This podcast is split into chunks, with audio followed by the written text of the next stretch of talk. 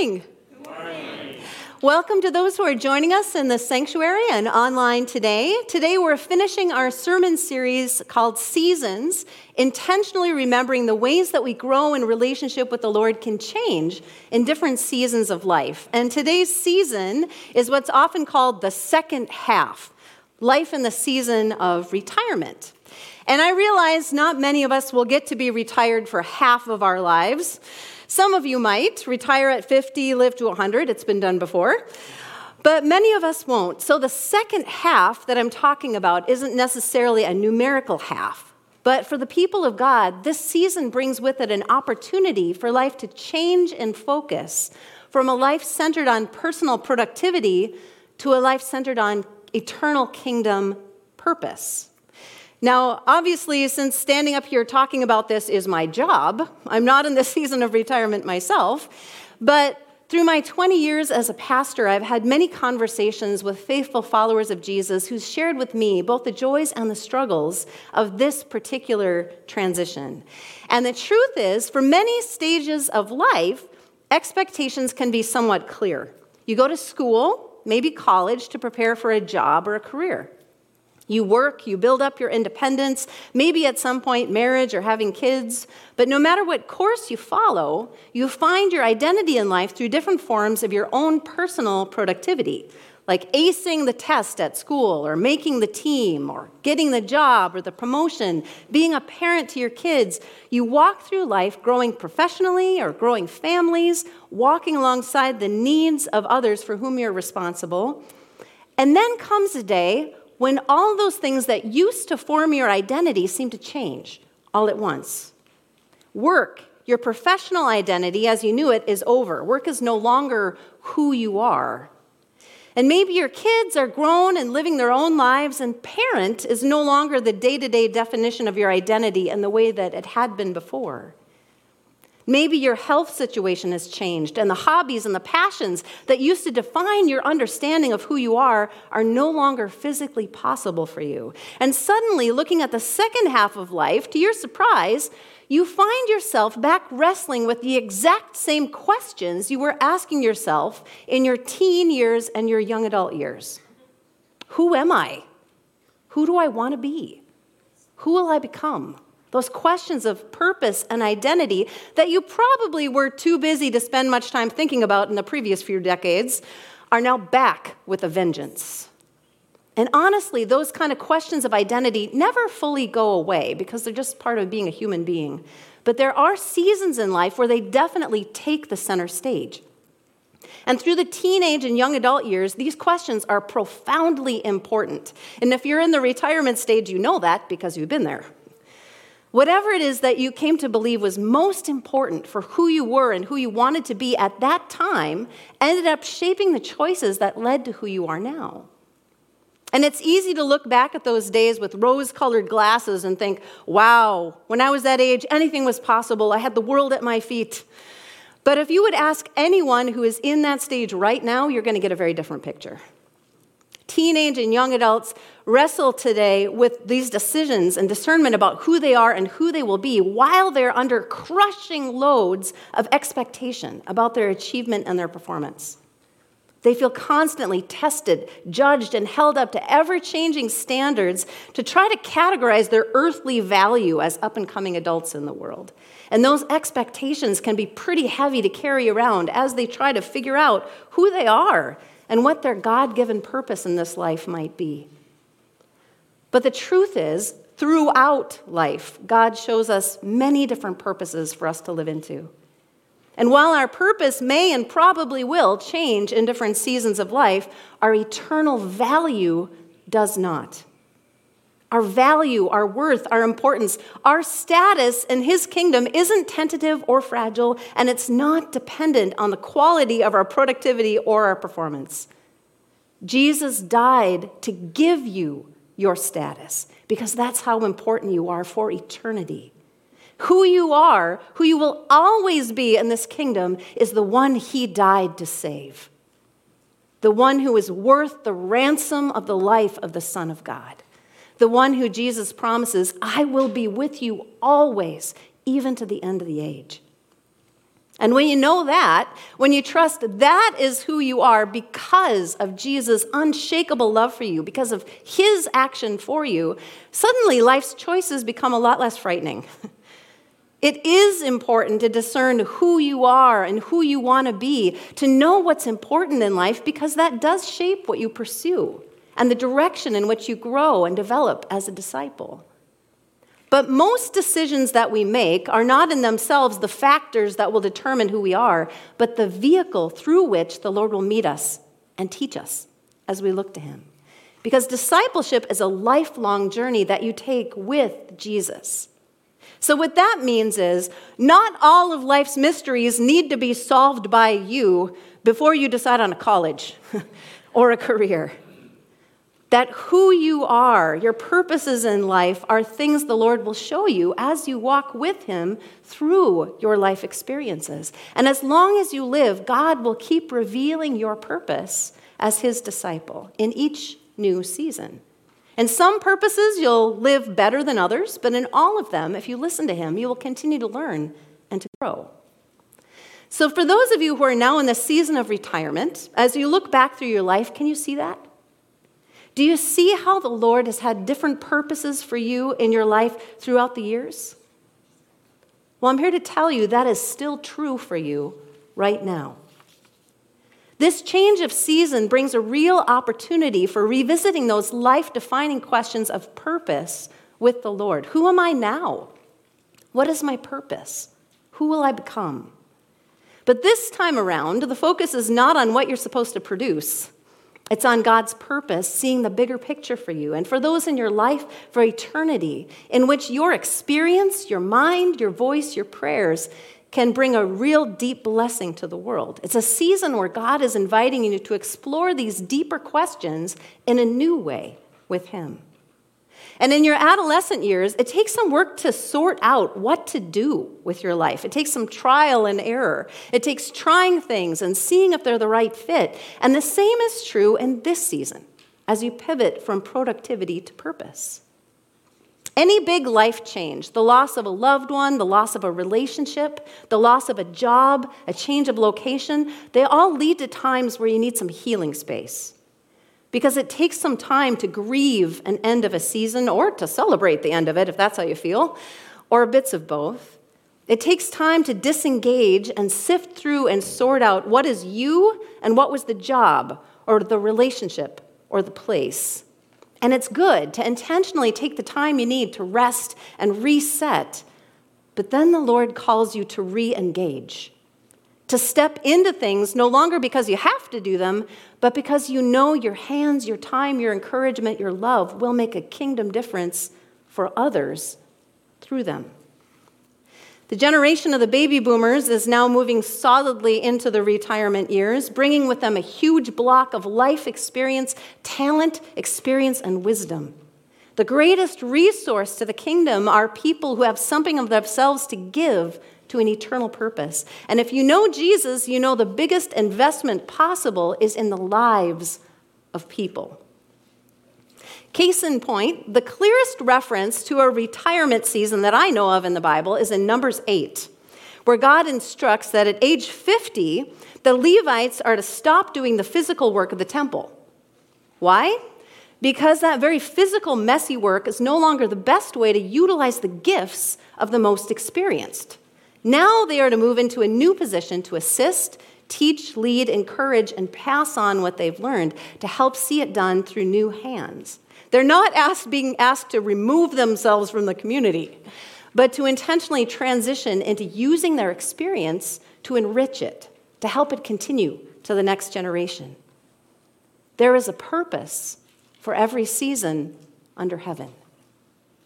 There is a reason why, after dying on the cross for our sins, after rising from the dead to resurrection life, Jesus set his disciples on alert to receive what was coming next for them the empowering of the Holy Spirit into each and every one of us. There's a reason why, on the day of Pentecost, when the Holy Spirit flooded into the apostles, that Peter recognized this moment as the fulfillment of an ancient prophecy from the book of Joel in Acts 2:17 In the last days, God says, I will pour out my spirit on all, all, people. Your sons and daughters will prophesy. Your young men will see visions. Your old men will dream dreams. Even on my servants, both men and women, I will pour out my spirit in those days, and they will prophesy. Young men see visions. Old men dream dreams. Both men and women receive the Spirit's power. So, what does that mean for us as an intergenerational community? Well, I don't think this is saying that God won't speak to young people in dreams or older people in visions. I think it's saying more about the purpose of God's communication to us and how we lean into his purpose in different seasons. For example, in the Gospels, a young man named Joseph is instructed by God in his dreams to take some pretty drastic actions, to take Mary as his wife to take Mary and Jesus to Egypt and then to move them back again to Nazareth. In his dreams, he is given a vision of where and when and how to cooperate with God's purposes through his own life. Joseph sees what God wants him to do and he acts. Young men see visions. Vision is what it takes to follow God into action. But there's also a very powerful purpose and need for those who have the ability to dream and articulate God's dreams. In Luke 2, after Jesus' birth, Mary and Joseph bring him to the temple to be consecrated to the Lord, as the Torah instructed, like any other couple. But they were not like any other couple. They had to be filled with all kinds of questions. Is this really happening to us? Did God really call us to raise his Messiah? Mary and Joseph have been obedient to everything God has asked them to do. But it's through the older generations that God shows them where those actions fit into the bigger picture of his plan for the world. Before Jesus' birth, this was through the words of Zechariah and Elizabeth. Now, following his birth at the temple, this encouragement comes through two older prophets again, again, one male and one female, named Simeon and Anna. The Holy Spirit had told Simeon that before he died, he would see the Lord's Messiah. In Luke 2 27, it says, Moved by the Spirit, he went into the temple courts just in time to see Mary and Joseph. And he took the eight day old Jesus into his arms and he proclaimed that in seeing him, his eyes had now seen the salvation that God had promised, a light for revelation to the Gentiles and the glory of God's people, Israel. So God's Messiah is sent to be both the glory of God's people, Israel, who had known God first, and to reveal who God is to and for all the people of the world. And after he finishes speaking what God had shown him about Jesus, in verse 38, an 84 year old prophetess named Anna steps up as well. Coming up to them at that very moment, she gave thanks to God and spoke about the child to all who were looking forward to the redemption of Jerusalem. Now, these things they are given to speak and to share were not visions of things they were supposed to do. They were not things that Joseph or Mary were supposed to do. They were sharing God's dream, the dream he had revealed to them of what was to come, which was all about what he would do to speak, to share what God had shown them, and dreaming his dreams, they were encouraging those who were following the step by step vision God had given them to encourage them that they could trust him for what was bigger than what they could accomplish or even imagine. Simeon and Anna, they see future and the present of what God is doing and will do. And in speaking that dream, they encourage other generations to trust him in the wisdom and discernment that comes from a life lived, they speak of what we can trust and know, not about what we do, but about what God does. The second half is not about achieving, it's about imparting. It's about dreaming God's dream and knowing that you're a part of it and what He wants to unfold for the world through you, to be a vessel through which He will impart who He is to others. The second half is not about creating for yourself. It's about discovering what yourself given to the Lord can create for the blessing of the world. And that's not to say that dreaming a dream from God isn't also going to lead to vision and action. It certainly may. But the intention is no longer that action begin and end with you. Dreaming the dream of God's beautiful love for the world leads us to love the world from where we are out of the gifts that we have been given. And it's a spiritual quest. It takes the Holy Spirit's work in you because your purpose, what God wants to do through your life, will not look like what He wants to do through mine. And that's the beauty of it. And for some of you, this kind of transition is really hard because you are used to moving on vision. You're used to that season of life where you see and you do without even really having the bigger understanding of why, because who has time for that when you're busy doing? In the first half of life, if there's an idol that we can fall into worshiping, it's usually the idol of our achievement and our accomplishment because we build our value on those things. But eventually, those idols will fall. And that's when we need to hear the, what's bigger than all of us, the why of all this matters. That's rooted not in anything that we do, but what God has done and is doing. So, is God inviting you into a season of discerning this right now in your life? Is He inviting you to become a dreamer of His dreams so you might impart the vision of His grace to encourage those who are receiving His vision? Is he inviting you to use your time and your gifts in a new way in this season? Maybe he's inviting you into a hands on way to see a difference through your actions. Maybe it's in a mentoring way to impart encouragement and wisdom. And if this is your season, just like in adolescence, before you commit to one course, try a bunch of things out. Pray without ceasing. Ask the Lord, how do you want me to use the gift of these years to dream your dream and to speak it into being, to encourage those who are yet to see it. There are so many ways you can use those gifts to serve and bless right here through Fare for All or the Food Shelf or Global Health or quilters or knitters or study buddies with Magnuson or funeral servers, kitchen helpers, council members, core team members, prayer team members, small group leaders, circle leaders, women's and men's groups here that pray and serve and study, maybe through things that we haven't even thought of. If you're in this kind of season, I invite you to approach it with intentionality, to ask the Lord to show you the gifts, talents, and passions that He's placed in you that He wants you to share at such a time as this. And if you'd like a place to start, there are a bunch of resources at the front desk you can borrow and read if you'd like to start to discern the purpose that God has for you in this season. And that being said, I also know that there are many of you who are not in that season now. Many of you for which life and heart space are hard to come by, whose lives are filled with more action than you can possibly handle, one sleep deprived moment to the other. And if that is you, please know that the Lord is speaking to you too. As you listen to him, he shows you in visions where to put your feet one step at a time. Go to Egypt, go home, speak to this person, go to bed. Leading you one seemingly small step at a time. And you have to know this might not be the season where you're going to see how it all fits into the big picture. This might be the season where you need the encouragement of an Anna or a Simeon or a Zechariah, an Elizabeth to remind you that you too are being held in a bigger embrace of God's loving purpose. But wherever you are, in whatever season, know that not every season is going to be like this one. The challenges, the hurts, the pains, the insecurities of this season, they too shall pass for new ones.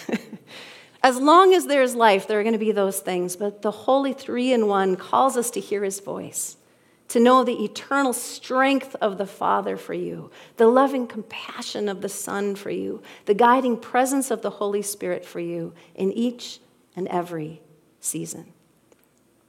So, beloved, may you see His visions May you dream his dreams until the day you see those dreams as reality on earth as it is in heaven.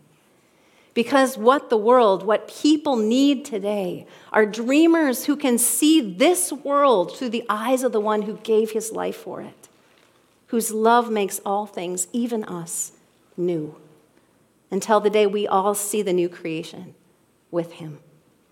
So let's pray.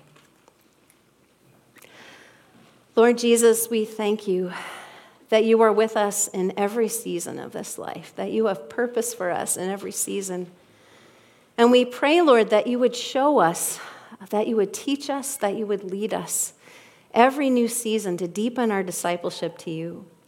Lord, we pray that you would give us open hearts to see how you might want to speak something new to us that we haven't seen before about our relationship with you, about our purpose in this world, about our relationship with others. That you are constantly moving, that you are constantly blessing, and that you call us, Lord, to be constantly growing until the day we come home to you. So, Lord, we pray that you would refresh us and renew us in whatever season we're in right now, Lord, to trust in you and to follow where you lead. In Jesus' name we pray. Amen.